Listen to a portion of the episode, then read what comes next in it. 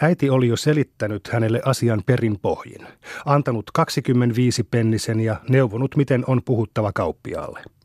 Nyt toisti hän vielä neuvonsa. Antaen pienen läkkituopin neuvoi hän.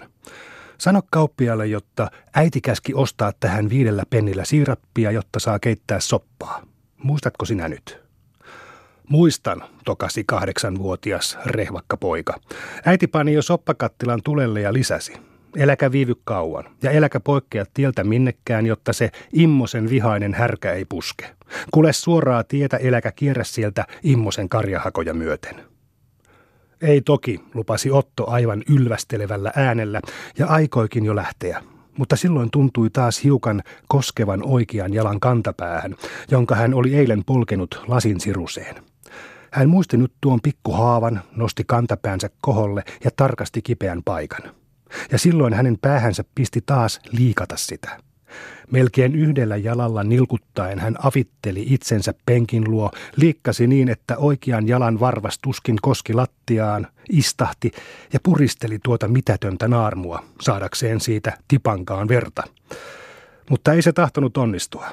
Vihdoin heittikin hän koko puuhan, otti pienen läkkituopin, johon piti siirappia ostaa, ja lähti. Oven luota mennessään hän vielä peräsi asiaansa katsellen 25-pennistä. Äiti, 5 pennilläkö minä sitten ostan siirappia? 5. Entäs mitäs minä niillä loppurahoilla teen, tokasi poika rehvana vielä. No tuonne takaisin, tuskastui jo äiti, sysäsi Ottoa niskasta ja sanoi, ja ala nyt jo mennä siitä. Äläkä viivy kauan, äläkä mene sillä immosen härällä pusketuttamaan itseäsi. Puskeeko se, tiedusti Otto vielä eteisestä käsin. Äiti hoputti rauhoitellen.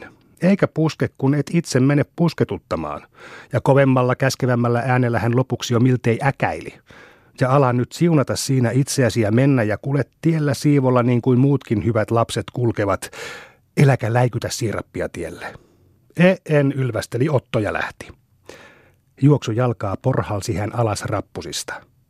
Ensin hän aikoi mennä portin kautta, mutta sitten päätikin koettaa, pääsisikö hän porraslautaa myöten ensin vauhtia juosten hyppäämään aidan yli. Se ei onnistunut, vaikka hän koetti kahdesti.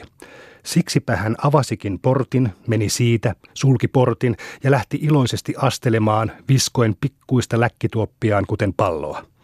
Joskus hän hypähtikin tuoppia kiinni ottaessansa. Mutta hänen lähdettyänsä ryhtyi äiti, Eevastiina, puuhailemaan aamiaista miehellensä. Ensin hän tarkasti päivän kulusta, joko aamiaisaika pian tulee. Sitä tarkatessansa hän kumartui hieman pikkuakkunan edessä, katsoi niin tarkasti, että veti silmiä suuriksi avatessansa otsanahkansa kureille, sai selvän ajan kulusta ja hääräili nyt keittopuuhissansa. Aamusella oli hänen miehensä Antti Juhana ollut työhön lähtiessänsä huonolla tuulella. Oli pahastunut kahvin liiallisesta menosta. Kahvit olivat lopussa. Hänen piti ottaa puheeksi niiden osto, ja nyt hän oli päättänyt lauduttaa sitä varten miehensä luonnon keittämällä aamiaiseksi makeaa siirappisoppaa. Itseksensä hän arveli hartaasti huokaillen. Ei tuosta joutavasta riidasta mitään herukkaan, ja on tuota jo ollutkin toinenkin kerta.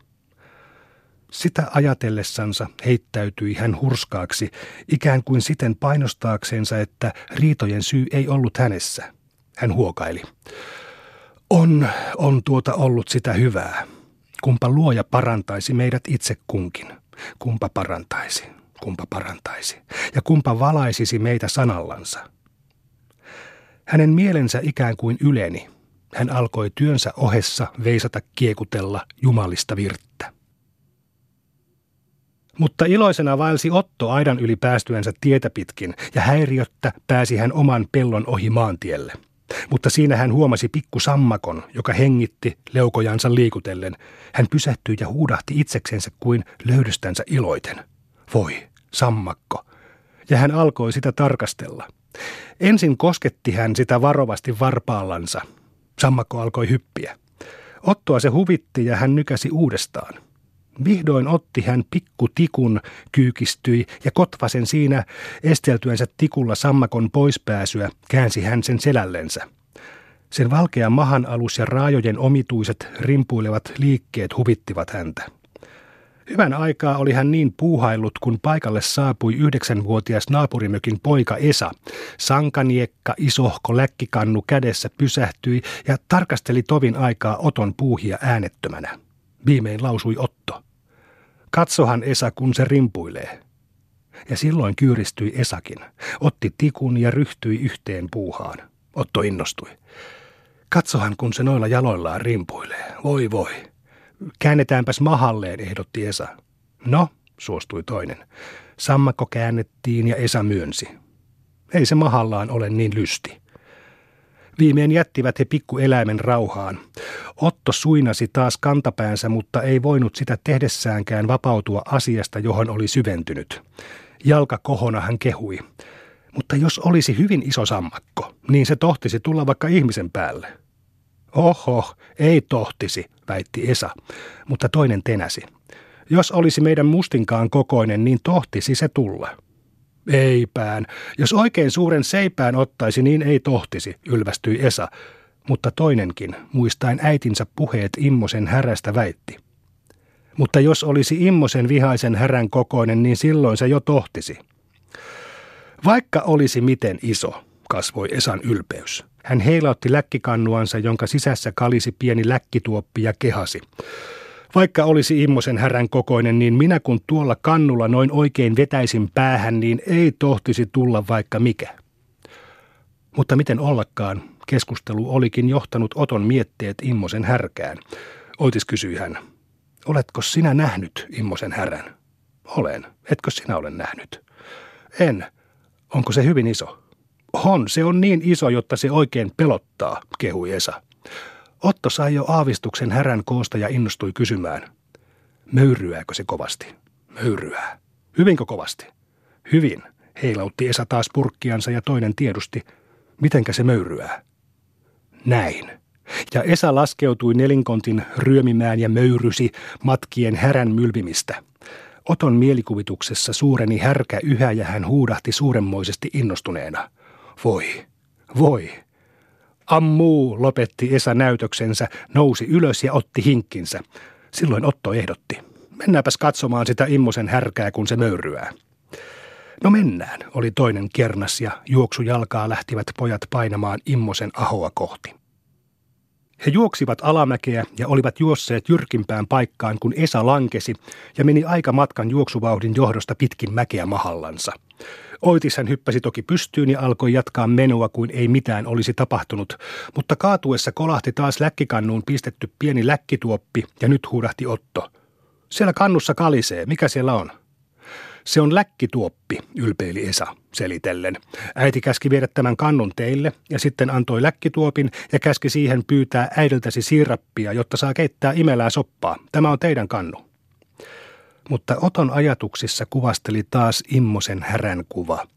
Innostuneena hän tiedusteli kannusta puhuessaan, sillä kannullako sinä sitten lyöt, jos Immosen härkä tulee päälle? Tällä, ja niin, että koko kannunkin pitäisi särkyä, uljastui Esa. Ottokin siitä jo innostui ja kerskasi. Ja minä kun sitten vielä apuna niin, voi voi. Niin jatkui keskustelu pitkin matkaa ja keskustelijoiden rohkeus yltyi ja mielikuvitus laajeni. Mutta nyt tulivat he siihen paikkaan, missä tie koskettaa järven rantaa. Siinä oli Antti Auvisen äsken tervattu vene teloillansa kuivumassa ja vieressä oli tervatölkki puolillansa tervaa. Eivät he malttaneet olla rantaan poikkeamatta. Ensin valitsivat pikkukiviä vedestä, mutta sitten huomasi Otto tervatölkin ja johtui siitä puhumaan. Tämän näköistä se on siirappikin. Oletko sinä, Esa, syönyt siirappia? Olen. Onko se sinustakin makeaa? On. Hyvinkö makeaa? Penäsi vielä toinen ja saatuansa kehuvan myönnytyksen yltyi hän. Kun olisi noin iso purkki siirappia kuin tuota tervaa, niin sitten me söisimme niin, jotta ihan maha kasvaisi, jotta ei housujakaan saisi kiinni. Keskustelun kuluessa he innostuivat siirapin paljoudesta ja Esa jo kerskasi. Ja jos olisi vielä enemmän siirappia, jos olisi vaikka miten paljon, niin sitten ei vettä tarvitsisi ensinkään olla. Eihän tarvitsisi. Ei, Immosen härkäkin saisi juoda vain siirappia ja sitten se möyryäisi vielä kovemmin. Voi voi, ammuu se silloin möyryäisi, suurenteli Otto. Esa oli tarkastellut venettä ja tuli arvelleeksi, voi miten iso vene. Saisimmekohan me sen järveen, jos oikein työntäisimme, ylpeili veneen koosta Ottokin. Toinen kehui. Saisimme, ja vaikka olisi vielä isompi, niin saisimme. Koitetaanpas. No, oli toinen valmis, ja nyt alkoi koetus. Ja miten olikaan? Vene, jonka telapuut olivat tervasta liukkaat, livahtikin veteen kuin itsestänsä. Voitosta riemastuneena huudahti Otto. Menipäs se. Meni, heilautti Esa taas purkkiansa. Pojat pesivät kätensä tervasta ja Otto ehdotti. No nyt lähdetään sitä Immosen härkää katsomaan.